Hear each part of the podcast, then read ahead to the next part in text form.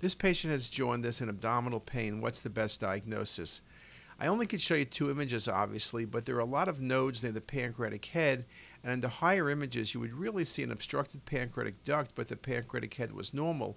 It was large nodes causing the obstruction. There were nodes in the portal caval space. You also see tumor or nodes infiltrating by the left kidney, obstructing the left kidney and infiltrating to the left renal hilum. You can see the delayed function of the left kidney. Um, renal cell carcinoma, I guess it could be, but it looks like the epicenter is outside the kidney, perhaps. Pancreatic cancer, the pancreas is displaced, not involved. This is not going to be TB. This was B cell lymphoma. Wonderful example the kidney, classic perirenal, pararenal space involvement. The nodes were unusual to obstruct the common duct, but it can happen. This was a case of B cell lymphoma.